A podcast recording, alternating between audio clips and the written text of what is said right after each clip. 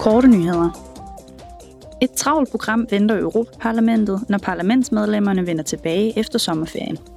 I begyndelsen af september vil Europaparlamentets udvalg om industri, forskning og energi sammen med Kultur- og Uddannelsesudvalget afholde en høring med Iliana Ivanova, der er den bulgarske kommissærkandidat.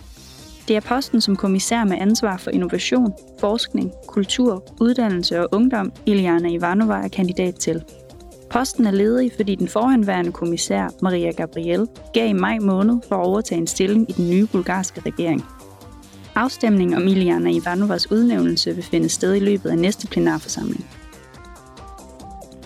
Den 30. august blev udvalget om kvinders rettigheder og ligestilling sammen med udvalget om beskæftigelse og sociale anlægner drøftet et udkast til betænkning om standarder for ligestillingsorganer på området for ligebehandling af og lige muligheder for kvinder og mænd i forbindelse med beskæftigelse og erhverv.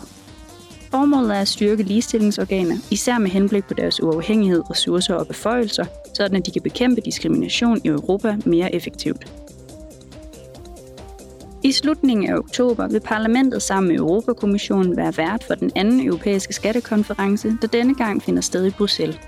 Temaet vil være fremtidens udfordringer og de nødvendige ændringer, der bør ske i forbindelse med beskatning i EU.